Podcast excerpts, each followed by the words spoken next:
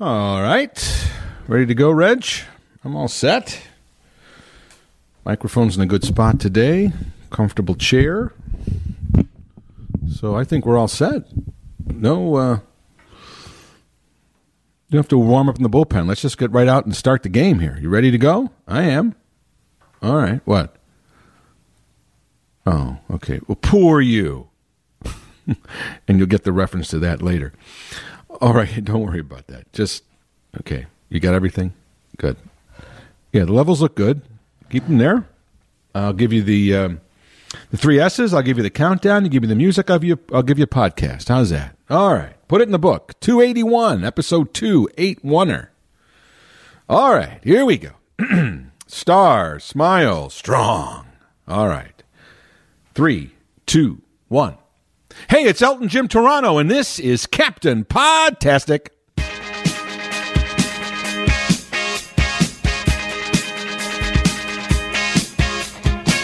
And welcome to another episode of Elton Jim's Captain Podtastic. Every Monday, a new episode is posted at WGNRadio.com or wherever you go to find your favorite podcast. We are there. Don't forget to subscribe to this podcast, to rate it. But if you're a regular listener, you know by now that your obligation does not end just by hitting play. No, no, no. We want you to become part of the family. Have a stake in this podcast, which means get out there and spread the word. Send a link, send a message, tell your friends, tell your family, tell anybody you know to listen to a podcast that your favorite podcast is Elton Jim's Captain Podtastic, and it should be theirs too. Your loyalty and your devotion, and of course, that little extra effort is most appreciated.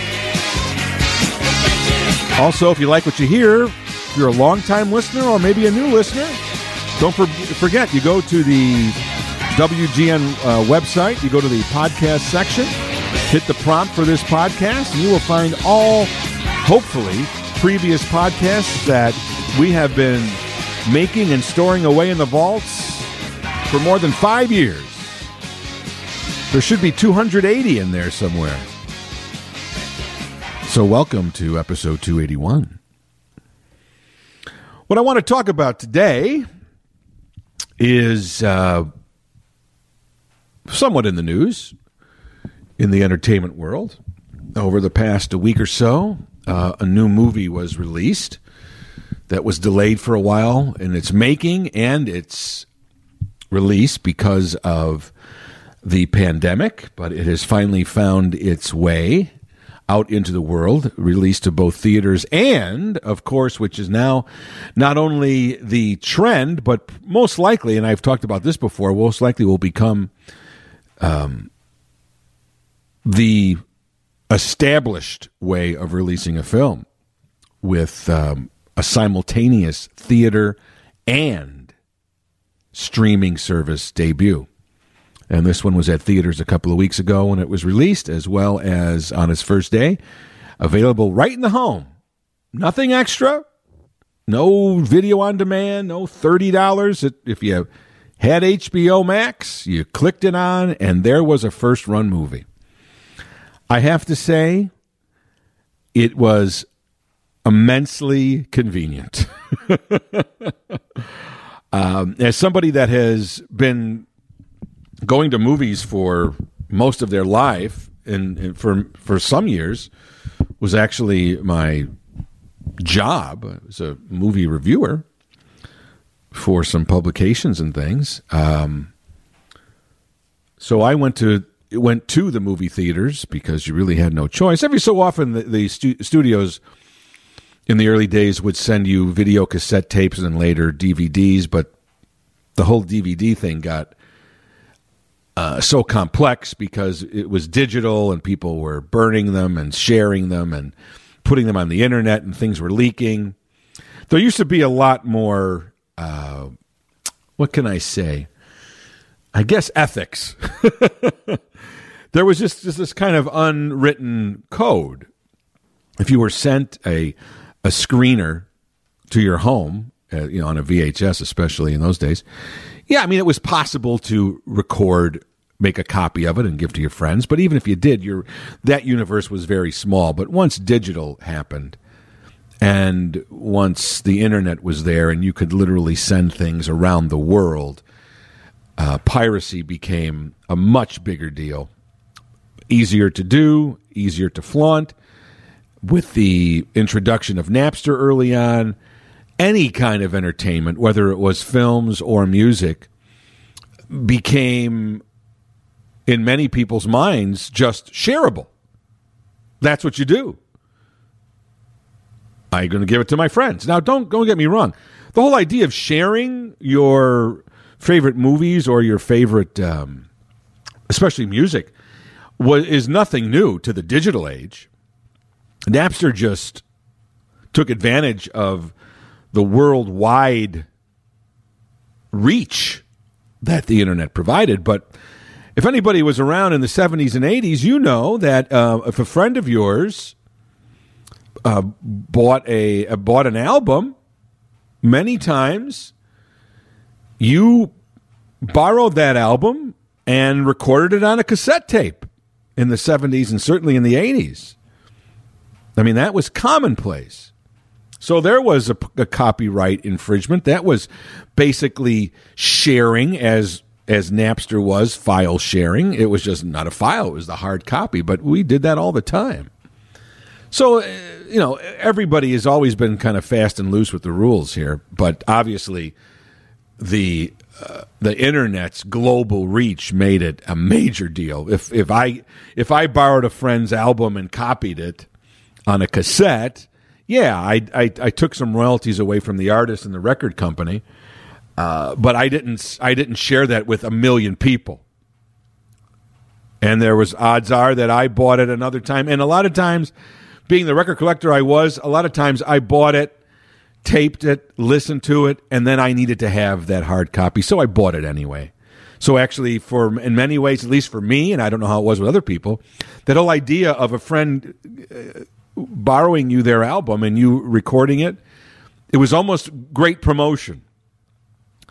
Because for me, if I liked it, I most likely went out and bought the hard copy. I just didn't have the the homemade cassette version. I needed to have the official album, you know, with the cover and the cover art and the and the lyrics and the whole deal. So, to be honest with you, yes, I mean uh, initially, it was illegal, right, and it was against copyrights, and I, you know, we were not being fair to the artist and the record company by by me copying it, and vice versa. But at least in my case, um, it turned out it was really good promotion because I got a chance to listen to the album, liked it, and I went out and bought it anyway. So this whole idea of, uh, you know, having entertainment at your home um, is is certainly nothing new, but uh, it's a it during the pandemic. You know this whole idea of first run released films on the day of their release being sent to the home that that's a major deal. It's going to be very interesting. And I talked about this before about a year ago when when all of these pandemic affected um, businesses were kind of trying to figure out what was next and how do they survive and, and how do they perhaps change their business model. Now, of course, the content providers for years have wanted to send the content right to people's homes. As I said before, it was so convenient. I just put on HBO Max and there it was. Not even a, a special, you know, an extra payment like a pay per view. It was there because I get HBO Max. Um, and so that's what uh, studios for years have wanted to do that. But at the same time, they realize that uh, there certainly is a uh, a major segment of their audience that wants to go to the theater to see it, to have all of that experience there, the big screen nowadays, the amazing sound, as well as you know the popcorn and and all that stuff. And for mostly in the last 20 years, with the rise of the superhero in the in the fantasy film genre. Uh, you know that is the way these films are made. They're big, they're loud, they're visual, and at the same time, uh, they're appealing to younger kids and younger kids, especially in that in that little odd age group of you know like 12 to 16 or 17 you know they want to get out of the house. They don't want to sit at home and watch a movie with their parents. They want to be with their friends.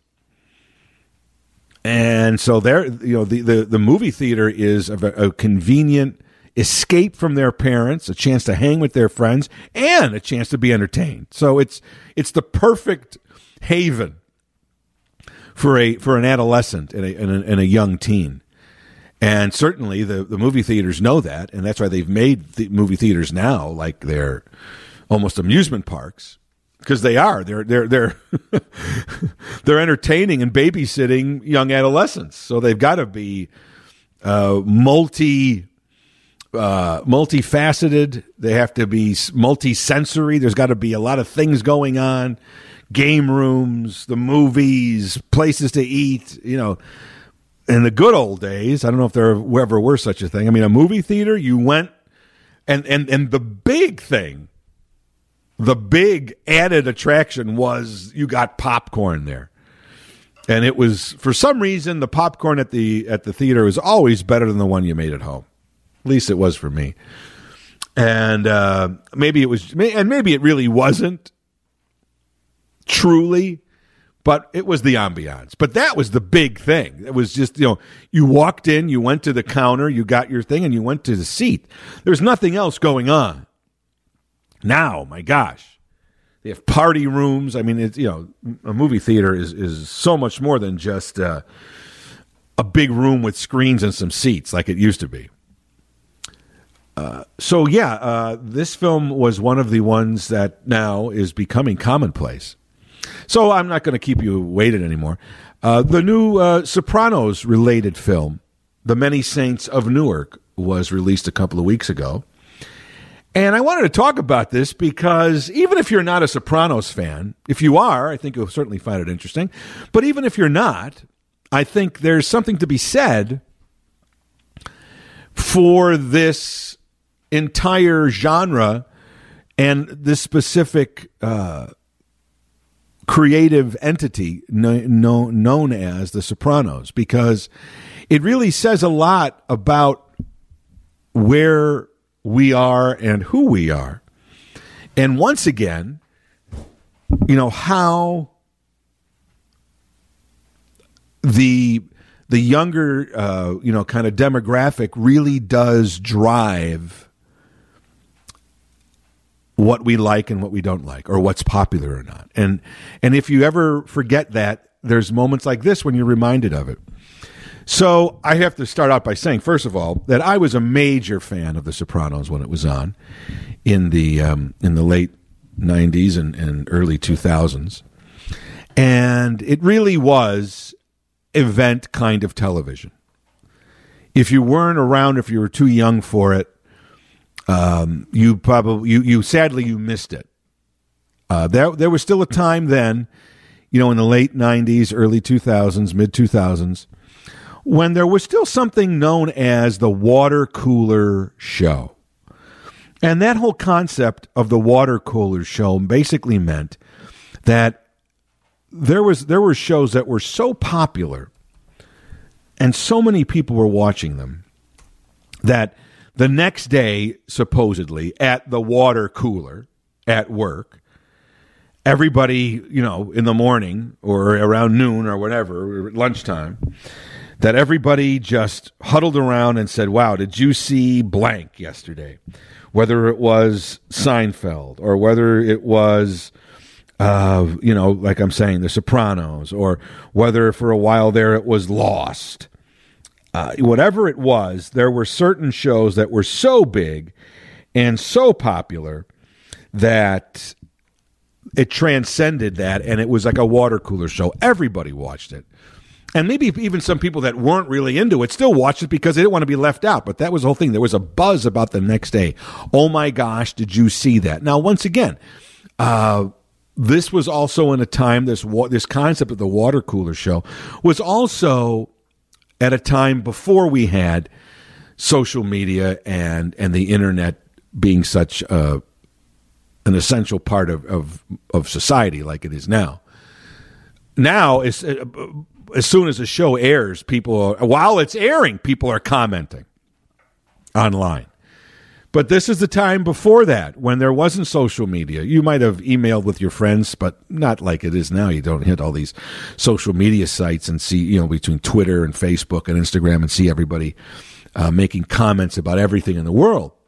So literally that next day, people saw it and reacted to it personally and then got to work literally and started talking about it. That doesn't happen anymore. That's that's gone. That's forever gone. There's no such thing as a water cooler show anymore. They may use that term uh, as a reference, but it's uh, it's really not as true as it really was at a time. Now, maybe you didn't congregate at the water cooler, but that's where you know in in in, a, in an earlier time in, in, in an office life in the 50s and 60s that's where people did kind of congregate in the in the break room by the coffee machine or by the water cooler I don't even know if people even have water coolers anymore. You know, you remember you know those. I mean, everybody carries their own water with them now, right? but um, but the, the, the Sopranos really w- were maybe perhaps when you think about it may have been one of the last water cooler shows. Uh, certainly, Lost was was one of those as well. But Lost was a little more within the social media world. Whereas The Sopranos were were ended in 2007, which was right around when the same year when the smartphone was introduced. And really it was the smartphone that accelerated social media. So there was a little of that going on, but not as much. It was still you reacted you reacted and, and shared things with your friends the next day. Uh, but The Sopranos started um, in early, uh, I think, in January of 1999, and then it was uh, it was over with uh, in 2007 with the the famous amb- amb- ambiguous finale ending. We never know, and we still don't know the the creator and the director and the main writer of the show, David Chase. Eh, remains cagey on was Tony killed in that diner with his family that night? Was he not? Was it just another weird, tension filled, stress filled day or moment in the life of a gangster whose life at any time could be taken out like that? We never knew. I, and I, I don't know if I've talked about it here, but I remember the night that that happened on, you know, the, the famous Sopranos finale. And I'm sorry, but okay, that was more than 14 years ago. So the spoiler alert statute of limitations is gone, I think, after 14 years. If you haven't seen the finale of The Sopranos by now, sorry. Uh, I'm going to spoil it for you. Uh, you've had more than enough time. It's it was on originally. It's on DVD and it's on it's on HBO. You could watch every episode you want. It's out there if you wanted to see it. So uh, I'm sorry if you. I'm, I'm spoiling the ending. If you don't know it by now, if you don't know the ending by now, then I don't think you've ever wanted to. But uh, when the when the when the screen goes black, I really and I was not alone. I later on found out at the next day at the water cooler at work. Uh, but uh, I thought my television and my cables had had had had gone out. And I'm like, oh my God, can you believe this has happened right at the key moment here? My my my my my the screen went black, my my my my my cable transmission is gone. Only to find out then the credits began to roll and you go, oh wow. People still talking about it. And and sometimes in in terms of great reverence and respect, and people still disappointed and still feeling unfulfilled by that ending, by not knowing after investing, you know, eight years in that show, and and literally, uh, it, when when when when it was on, every episode on that it was on Sunday nights, and the next day you talked about it and you waited for that episode. If you were a fan of that show, and there were quite a few, it was almost it was event television. It was appointment television. It was like a Super Bowl was on every week on a Sunday. Now I know a lot of people uh, probably were not fans of The Sopranos as well, uh, because it was a very violent show, no question about it. It was very crude.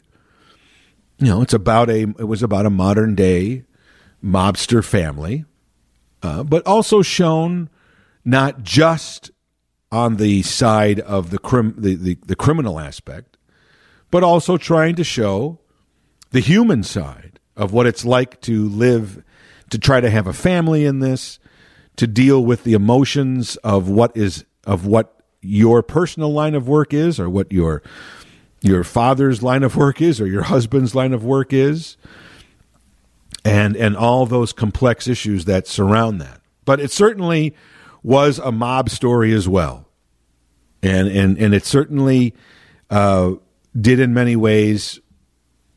Uh, I don't know if it it made it look grandiose, but it certainly highlighted what went on, and, and it was shown in very realistic terms. And a lot of people, uh, just like they are during a big shootout scene in a western or a big explosion scene in a in a in a big special effects movie, the same thing here on The Sopranos, when there was some kind of violent act from on one one mob against the other, um, people talked about it. Wow, did you see that? And some of these these murders, I mean, murder is murder, right? But some of these murders certainly were were elaborate and uh, were eye popping. Uh, they were uh, graphic and elaborate and dramatic and emotional. And so people reacted to them. Now, certainly, uh, as in many shows uh, or movies that depict the mafia, uh, the and the mob world, uh, a lot of Italian Americans were vehemently and remain vehemently against the uh, Sopranos and the depiction that it uh, presented of uh, Italian American uh, people and families. And I mean that in a family way, not in the family, not in the mafia family kind of way. And I think that's legitimate. I never looked at it that way. I'm a huge fan of The Godfather. I'm a huge fan of Goodfellas, Goodfellas, and uh, you know Martin Scorsese films, Mean Streets, all those kind of movies. I love The Sopranos. Um, I uh, while I, I'm half Italian, half Polish. obviously, my last name is Toronto, an Italian name, and I've always uh, because my my mother's side, uh, I was not as close with her f- family side. Uh, I, w- I always identified more with my Italian heritage. I'm trying to embrace more of my Polish side now, um, because I, I, I, did I did I did feel that I neglected that, but that was those were the traditions that I was I was great I raised in. So it was it, it there was meaning attached to those, but um, but I've never felt that way. I, I I and I think you know I understand the the the viewpoint of certain Italian Americans, and they even address that many times within The Sopranos. Uh, and I understand that, but at the same time, it is a fact of it is a fact, and this is ultimately fictionalized. And so, yes, it's a a depiction, but uh, but w- throughout history, we have depicted many races and many ethnicities um, in stereotypical ways too. Now, obviously, Italian Americans take great offense because most of the time it is this mob related and it's usually violent and, and it's it's not just a, a little idiosyncrasy. It, it's pretty pretty graphic and pretty pretty mean stuff. But uh, so I understand that, but I never looked at it. I always looked at The Godfather, uh, Goodfellas, Sopranos, other related as fictional stories as elevated or enhanced reality for entertainment's sake. I've always felt that I can separate the two. So, uh, but I do know some friends who are Italian, and they said, "Yeah, I had a, had a hard time. I, I I really never watched it because of that." And I understand that, and I respect them. But I also think that they they uh, they missed some great drama, some great television, uh, because there that what what I what I think made The Sopranos interesting and, and made it stand out was that it wasn't all violence. And there was just as much attention paid to the emotional side and the other issues that went into this and the personal side of these people that made it interesting. It wasn't just a shoot 'em up, uh, you know, anti-Italian American show by any means. In fact, you know what's funny is the hook of The Sopranos initially was the fact that a mobster was going to see a psychiatrist. Now, sadly, the woman who played Tony's mother, who was the focal point of Tony's panic attacks, which initially sent him to a psychiatrist, after one or two, after two seasons, two or three seasons, uh, the actress who played his mother so expertly Nancy Marchand sadly passed away. And so that dynamic of Tony and his mother seeing their interactions and their very difficult relationship unfold, and then to see Tony then in the psychiatrist's office telling his psychiatrist about his mother and their recent troubles and to see how he portrayed those and to hear how the psychiatrist was trying to help him work through that.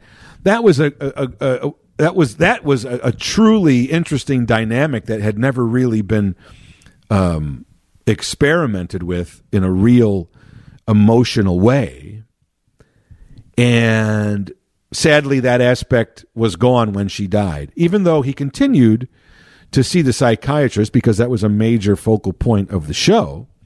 But other aspects of his life obviously then became dominant, not the mother. And and, and the, but the but but the mother's influence on him always uh, was woven through that because it was a part of who he was when he grew up. But that dynamic with her, if she would have lived to the end of the show, I believe The Sopranos would have been a completely different show because you could uh, the his mother was so key to who he was and how he viewed life and how he went about his life that uh, it, that would have just only been more rich and more interesting. Now, I recall, if you remember, before The Sopranos, there was a film with Billy Crystal and Robert De Niro called Analyze This. And if you remember, the the the whole focus of the movie and this was before the Sopranos. The focus of the film was that Robert De Niro played a mobster who went to see a psychiatrist. Now, the difference between Analyze This and The Sopranos is that that was a comedy with Billy Crystal and Robert De Niro. Uh, but nonetheless, it still had that dynamic in it, and that was really the first time that you know that that was was was uh, you know explored. So it was interesting because both of those films or both of these shows analyze this and The Sopranos came out in the same year, right around the same time. I believe The Sopranos came out sometime in January, and Analyze This came out in March. So, I mean, it was very strange that this whole idea of a of a mobster going to see a psychiatrist and talking about the stresses of his quote unquote job uh, was a was a was a completely new concept to mine as a as an entertainment type of thing, whether it's comedy or drama. And yet here there were two right in a row, right on top of each other. And I remember actually hearing about this movie that it was coming out with De Niro. I'm a huge De Niro fan. And I always liked Billy Crystal. So I was looking forward to seeing this film. And I knew the concept that, you know, it was about a mobster going to see a psychiatrist. And then all of a sudden there's this news about this new TV show that's going to premiere on HBO about The Sopranos. And this also, the focal point is a mobster and his psychiatrist. And I remember actually because you have to remember it's it's hard to do this now, but I do remember you know, nobody knew anything about The Sopranos. It was a completely new show. There were not any major stars. James Gandolfini was had bit parts in some movies. He made a few big movies, but he was always a side character, never a lead. So he was not a major star. Uh, David Chase was certainly not one of the major. I mean, he his his career went way back to the the show Kolchak, if you remember that from the seventies, which it's on on reruns some places. The Night Stalker. Uh, but David Chase was not a well known name. He wasn't like David E. Kelley or or some of these other people that were doing dramas, Aaron Sorkin. It wasn't like he was that. So this show really, The Sopranos really snuck up on people. It didn't. It, it didn't have a major pedigree walking in. All the, I mean, the for for most people like myself, I I remember uh, seeing that Stevie Van Zandt who was Bruce Springsteen's guitarist for many years, and the E Street Band was in it. And I was like, why is Steve Van Zandt in this? He's not even an actor. But that's what kind of first draw my drew my attention to it as well. But there were no Academy Award winners here. Uh, there were really good actors and actresses. Like I said, Nancy Marchand played Mrs. Pynchon from Lou Grant. Fine. Um, uh, you know, Lorraine Bracco probably was the best known of any of them. She played the wife in Goodfellas, a few other movies. Um, but uh, for the most part, um, you know, like I said before, James Gandolfini was was no uh, was no big star. None of his none of his his cohorts were. Um, so you know, Edie Fal, uh, uh, uh, you know, and now I'm blanking on her name. Is it Edie Falco? Yeah. Um, um, you know, she wasn't a big star. She was in a lot of shows, but she was not what you would consider uh, a big star at that time. The Sopranos made a lot of people stars. So it, it kind of was flying under the radar screen when it first came out. And it then, and I remember kind of being a little questionable, question about it, just because I was like, well, they basically are stealing, you know, the the whole concept from Analyze This, which was certainly much more high profile with, oh, you know, with Billy Crystal and with. Uh, with Robert De Niro. That was a major, major thing. But I'll tell you, from the first episode, I was hooked. There's no question about it. It was well written, it was well acted. And and and so yeah, I I mean I was just a major Sopranos fan from the beginning to the end. Now, interestingly enough, the show went off in 2017. That's 14 years ago, or 2007. Uh, that's 14 years ago. I have them all on. I have the entire you know, the entire show on DVD. I could watch it anytime. I have HBO. I could watch, and now it's the streaming. I could watch it anytime I want. As much as I watched every episode and couldn't wait for every episode to come out on that Sunday night for eight years. Interestingly, I never really went back and watched the entire show again in its entirety. Every so often, I believe A and E had it on for a while, but uh, when it when it first went off the air, but they they would they they they edited it and they they they bleeped out the swearing, which is impossible on The Sopranos. So it really was a a half baked version of it. But now the uncut, unedited versions are out there. And I had, as I said before, I had the DVD, so I could have watched it anytime I wanted. I don't know why. I, I you know, I'm somebody that loves reruns. And I, I, I know, you know, I could tell you line and verse for many shows.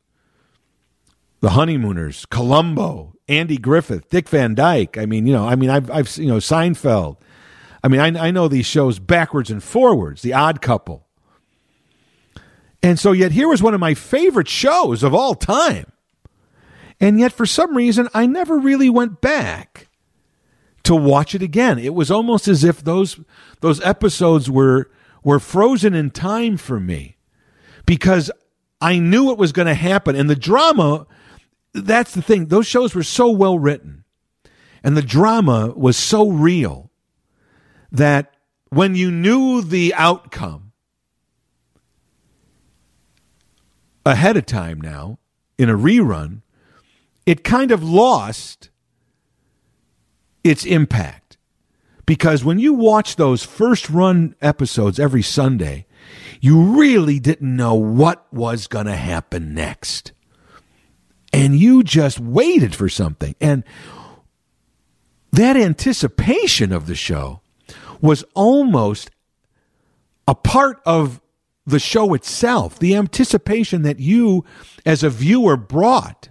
And sometimes an episode delivered on exactly the anticipation that it built and it delivered on it. And some episodes, you were expecting something to happen and it didn't.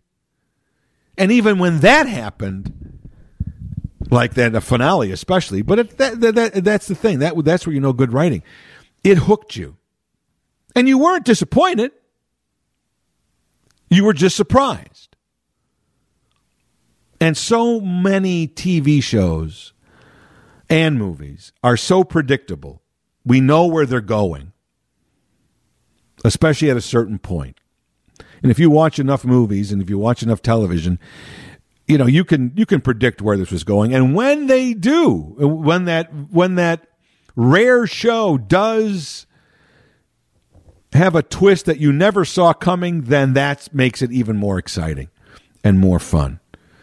But then, at that moment, when you're first seeing it, you go, wow, they got me. I never saw that coming. And it's, it, and it's really a, it's an exciting feeling to be surprised like that.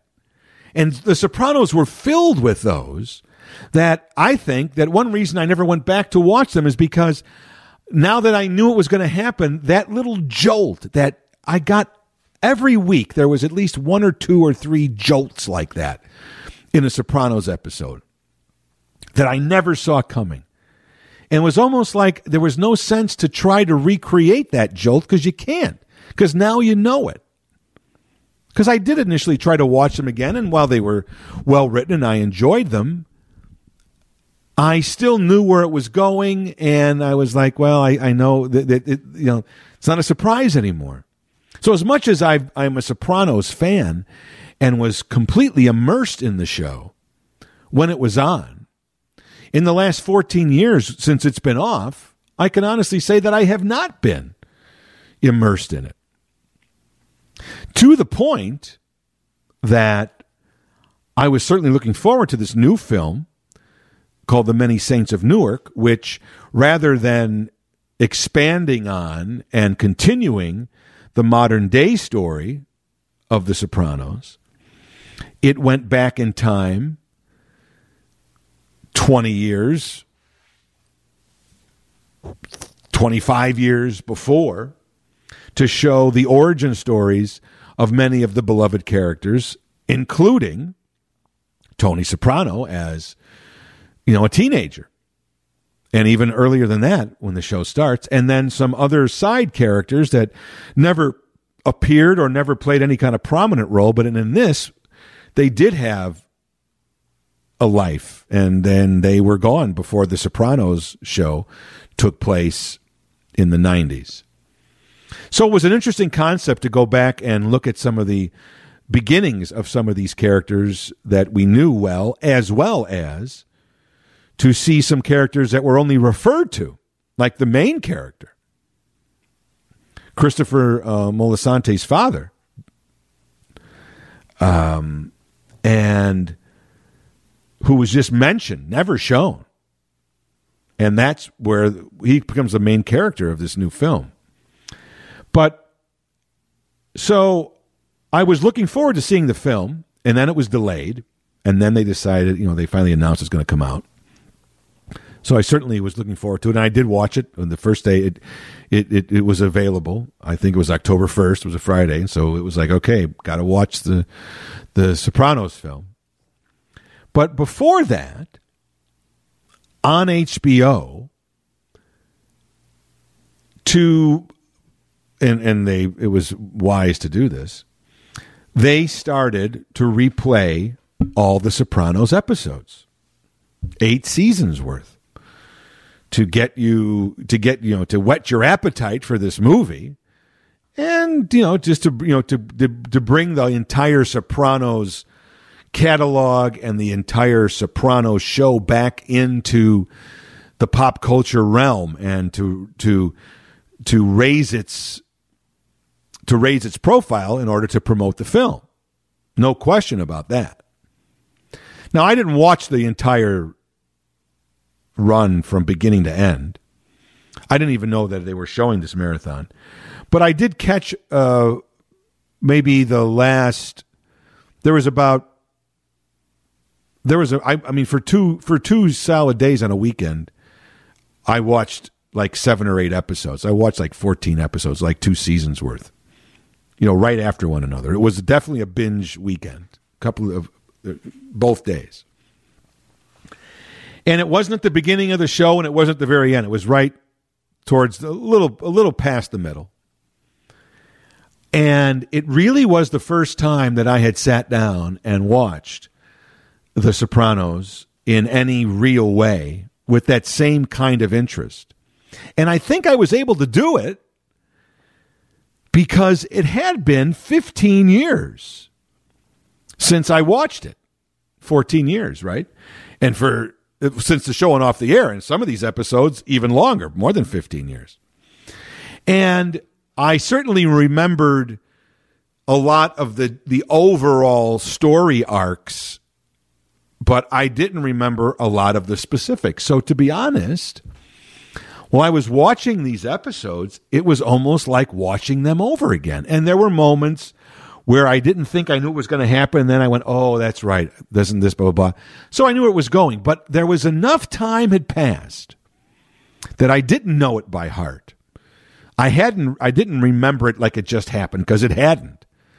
And while I have a very good memory, uh, without watching it almost at all over the last 15 years, I forgot a lot of the small details and a lot of the small little side stories that happened, at least initially. And then I remembered some of them, but I still wasn't sure. So it's it, there was a freshness to the show, even though I knew it. I didn't know it like the back of my hand, and I found myself engrossed once again, which really is a testament to how well that show was written, acted, and produced. To be able to feel new again, to be able to grab my attention in a way that it did initially when I didn't know it was going to happen, And to and to do that again when I sort of did know, ultimately, I thought was wow. I, I, had I had a new appreciation for it, and only time, and only that kind of time, and only that kind of putting it on the shelf and not watching it and not knowing every bit of it could have allowed me to have that experience again, and I was grateful for it. I didn't do it on purpose. I think, as I said before, I I I I, I didn't find watching it right after it was off the air, watching it again because it was still too fresh and I, st- I knew where all the twists and turns were going. But now enough time had passed where I, I, I had a general idea, but I didn't know every right and left turn. I didn't know where every minefield was. And every so often I did get a little surprised. Oh, that's right. That's right. And it had me hooked again. And as I watched this show, I really for I, I never forgot, but I was certainly reminded of how good James Gandolfini was in this role of Tony Soprano. And and so my point here too is if you've never watched The Sopranos and maybe if you're an Italian American, you don't want to watch the show because of the way it depicts Italian Americans. I understand that viewpoint. If you are not a fan of mob shows and mob related things and violence and and swearing and nudity, there's a lot of you know there, a lot of the action takes place in the Bada Bing, which is a strip joint, right? So I mean, if you know, and there's some graphic, you know, sex scenes as well. Uh, if some of that is not your cup of tea, I understand that. But I have to also say that if you're a fan of engrossing entertainment, fictionalized as well, remember that. This was fiction. Certainly, a lot of things were rooted in real life types of scenarios, but this was still fiction. It was heightened fiction. But I think if if you let some of those biases that you may have had about the show keep you away from it, I would after after experiencing the, it again in a small dose. I didn't. I haven't watched them all. I may go back now and start over again. To be honest with you, but I really believe as if you are just a fan of entertainment, of good drama, of good acting, and of good writing, I think you're doing yourself a disservice if you're letting some of those other prejudices perhaps keep you away from rediscovering or discovering the show for the first time. Because I watched this and as I was watching these episodes back to back to back over a two day period, I just said, I had forgotten how good James Gandolfini was in this role. And as a testament to his portrayal of Tony Soprano, and it was multifaceted. You know, it was not cliched. It was not Jimmy Cagney. It was not Robert De Niro. It was not Al Pacino. What made The Sopranos different was there was a humanity there was a weakness, there was a human frailty that was a part of these characters. Even though they acted in very brash and violent and cocky uh, ways, they were brutes. They were violent. They were prejudiced and racist. They're, they they they did embody many of the worst parts of our of the human condition, but they also did embody other parts of the human condition that we rarely saw portrayed by the gangster in a real way. And I have to say, James Gandolfini did a masterful job of making Tony a complex character and a character that you liked and hated at the same time. He did things that were despicable, that were horrendously violent, that were objectionable. I mean, if handled wrong, if handled, if portrayed in a certain way, there's no way that this character would have, that the show could have lasted because it hinged on the fact that Tony was an anti hero. That he, we, we rooted for him, even though we did see his terrible side that we should have hated. And there were times when you did hate him and you saw him for the brute and the bully and the killer that he was. But there were other times when you also saw him as a as a a human being with all the same fears and frailties and complexities and uh, and insecurities as we all have. And very few have been able to combine both of those in a in a gangster kind of character. And he did it masterfully. And if you haven't seen that, I would urge you to to try it. Put some of if you have some of those those other prejudices about what the show and what it is and what it depicts and or how it does it or what it's about, I get that. But try to put some of those things aside and look at the show from this other angle of this character and why we're drawn to him. And I watched that and I just shook my head sometimes and I said, you know, I forgot how good Gandolfini was here. And, and perhaps the ultimate compliment that I think you could give to any actor is I can't see anyone else having been able to portray this character. Now, maybe there is somebody that we've never seen before right? Because Gandolfini came out of nowhere to embody this character and create this character. But of the actors established in the past or in the present that we are aware of, either in a small way or in a large way, I think James Gandolfini, uh, you can't give him a higher compliment than I cannot imagine anyone else playing Tony Soprano. Now, for instance, you say, well, I mean, can't you say that about anything because this person is. No, you know what? I'll give you one. In the movie Goodfellas, uh, I I always felt that the lead actor in that movie, to be honest, Ray Liotta, it's really his story. It's Henry Hill's story, even though Joe Pesci and Robert De Niro are amazing, and they pretty much they steal the movie, I think, from him.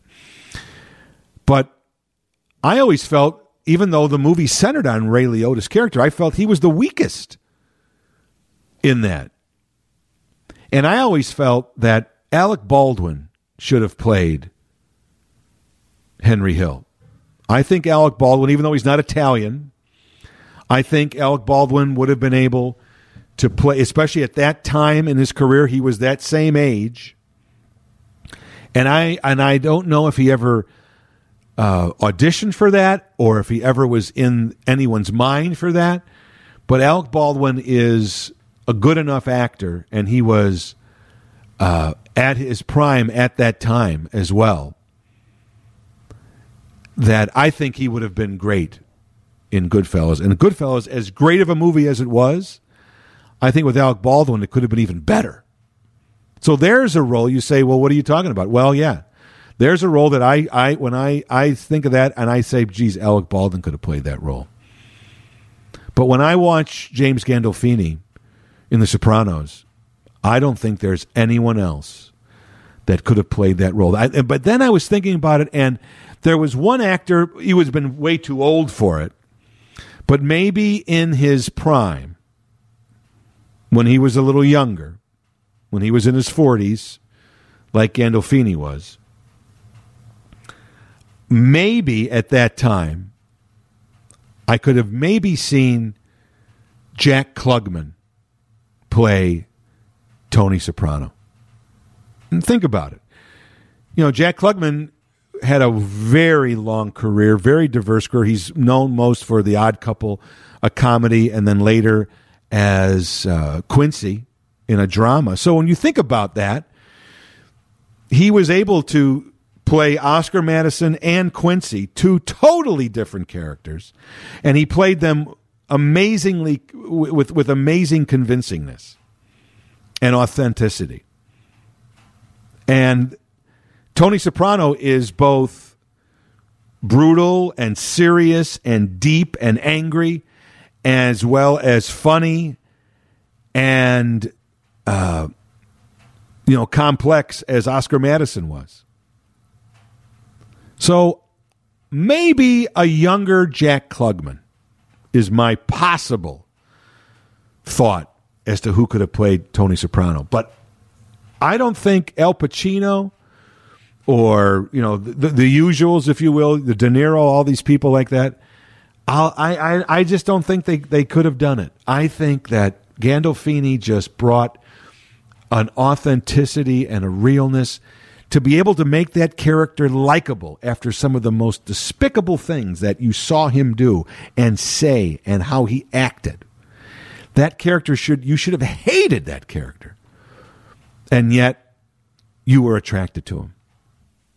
And I said before, it owes as much not only to Gandolfini for playing the role, it also owes a lot to the writing of that show. It's so well written, it's so well acted, it's so well produced. So if you've never seen The Sopranos, I would urge you, for whatever reason, if you never saw it, now that it's 15 years since it's been on the air, and more than that, 1999 is when it started, right? So it's over 22 years old when it first appeared. Um, I would urge you to to take a look at it. I guarantee you, you're going to get hooked. And if you haven't, like me, if you haven't seen The Sopranos in a long time, I would urge you to binge on it for a while. And I, I believe you will not get it, it, it will get under your skin again like it got under mine. Now, as far as the new movie is concerned, I found it, I'm still wrestling with it. I think I'm going to have to watch it again. I'm wrestling with it. I, I, I enjoyed it. I, I didn't love it after the first thing. I didn't, I, I, it didn't, it didn't stir up all of my Sopranos excitement like the TV show did that I was just watching right before it up until the the couple of days before it aired. I, I wasn't getting that that same kind of juice off of it like I was binging on these these older episodes. It was it was well written. I also felt it was a little rushed. It, it it it seemed like it was building, building, building, and then it ended very quickly. Uh, it was interesting interesting to see some of the characters and how they began or what they were like 20 years beforehand. Some of them were a little cartoonish, especially the Steve Van Zandt, Silvio, Silvio Dante character. The actor that portrayed him did him a little over the top. The key to, to this in showing the origins or the early stages of these characters was not to portray them exactly the way they were on the on the on the Sopranos. If they're growing up in the 60s, we saw the Sopranos in the 90s in the early 2000s. That's 30 25 30 years later. If you are the actor portraying them when these people are in their 20s, the same way that we remember them from when they were in their 40s, you're not being fair to the character. The character then in in your mind hasn't changed or grown or or done anything in 20 years. They they were They were who they were, and that's who they were later. You aren't giving any time or any kind of credence to their life experience. Now, perhaps the seeds were sown when they were 20, and people don't change all that much, but they're not exactly the same as they were at 45 or 50 when they were when they were 20. The seeds are there. Maybe the building blocks are there, but there's differences. There's life experience that has gone on in those 25 years or so that got them to where they were in their 40s and 50s. So you can't portray them exactly. And the guy that was doing Silvio, he had every. It, it was it was almost a, a, an impersonation. It was the, it was the stature and the way he, he stood and the way he talked and the way he hung his head. And yes, I understand that there's some people that that that that are the same person they were when they were 20 and they don't grow. I get that. But just through life experience, you change a little. And he he was almost exact. It was almost cartoonish. I thought the best person, the best portrayal of an earlier character uh, in the movie, as opposed to then the way they were in The Sopranos, was the character actor or the actor who played Uncle June, Junior. I think his name is Corey Stoll. And um, he did a good job of not doing an imitation, of of of bringing a character. There was there was enough there that you recognized Uncle June, but there wasn't enough that it looked just like he did when he was 71 that when he was 45 or 50. He didn't just watch old pictures of, you know, the, the, the Sopranos as as Uncle June, the character, and then say, okay, I'm just going to do all these idiosyncrasies and do that, like that the, the guy that did um, Silvio. So I thought Tori, uh, Corey Stoll actually did the best job of all of those. Now, the, the big hype on this, of course, was that James Gandolfini, who sadly passed away, at age 51 from a heart attack uh, several years ago. I think it was 2013. Um, his son plays the young Tony. So a lot was made from that. It's his son playing that. I thought he did a good job. I don't know if he did a great job. He did a good job. It will be interesting to see if HBO plans on continuing this origin story. What I, I thought the film ended a little quick in that it resolved itself very fast. And we see Tony as a as a teenager now, 17, 15, 16, 17, who's fighting about getting involved in his father's business.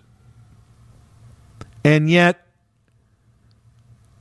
at the end he decides to make the decision and I and I'm surprised I didn't think there was that much of an epiphany for him to make that decision so quickly. He was struggling with it. The film ends with him deciding to do it. What happened in the end of the film, I didn't think was enough to push him over the edge. So we'll see if they decide, perhaps, to continue this with another film or with another series. Who knows? Another person who was very good was um, the woman, the actress who played um, Tony's mom, uh, Vera uh. She's been in a lot of movies. If you ever saw Bates Motel, she played Norman Bates's mother, who we never saw except as a dead person and in Norman's mind in the film in Psycho. And she created a character that you can understand that led Norman to go crazy. And she did a great job here. She did not, once again, she did not imitate Nancy Marchand's character when she was 71. She played her in a way when she was in her mid 40s where you could see remnants of how that character got where she got when she was in her 70s. And there were some great lines that she had that she referenced that she had said when she was in her 40s, that she also said when she was in her 70s, which was great. But she didn't do an imitation. And you could see that character and say, and, and you believed that character in that moment. So I think that the actors who did the, the best jobs were those that did not try to imitate the later incarnations of the characters that we knew, but but gave them but gave us a hint of who they were and we knew where they were going to be in 20 or 30 40 years and they gave us little hints and they left little crumbs. Here's how that person got there but they they didn't they gave that character the ability to grow 30 years from then. Whether it was to grow good or bad is beside the point. They gave them that character the ability to change with life as we all do. And it's a it's a it's a it's a, key acting decision. And for me it made those two characters the most interesting of all of them because they seemed more true and they were more interesting because I didn't know I didn't know them I was learning about them. If the, the actors that were doing more of an impersonation of the characters later on, they were one dimensional. Okay, well, apparently Silvio was just always like this. Apparently Paulie Walnuts was always like this. Okay, can't go anywhere with that. Nothing to learn. I know it already. I've already I saw it for you know for eight years on the TV show. You're not showing me anything new. What Vera and what Corey showed me in theirs was, oh, Okay, interesting. When they were younger, they were like this. And when they got older, they were like that. Huh. So that's where there was a change, or this is where she started and this is where she ended. This is where he started, this is where he ended. Interesting. That's what made it interesting. So I don't know yet. I liked The Many Saints of Newark because I'm a fan of The Sopranos. It was an interesting story I thought it was there was a very surprisingly hacky kind of element used. Ray Liotta, ironically, I just mentioned him earlier, was never in The Sopranos. Apparently, he turned down a role. He didn't want to do another mob thing after he was so so closely associated with God with, with, with Goodfellas. But of course, now you know Sopranos is iconic show. He wanted in. So he is in it. And they did something that they usually revert to on soap operas. They had Ray Liotta's character, and he, uh, but he was playing twins. So he played one guy. He played Christopher Moltisanti's grandfather, and then he played his uncle as well, because his his father had or his grandfather had a twin brother who was in prison. And they, I, I, just, I, I, I don't know if it was a way to keep Ray Liotta in the film more, but that did not work for me at all. That was a the, the, the twin brother hacky thing in order to keep an actor around. I mean, they do that on General Hospital. You know, not on a Sopranos thing. So that surprised me. I don't think that was necessary. I mean, it was fine if he had a brother in jail, but why Ray Liotta? Why have him playing both characters? Did not work for me at all. I tuned that out. And I think it could have been more powerful.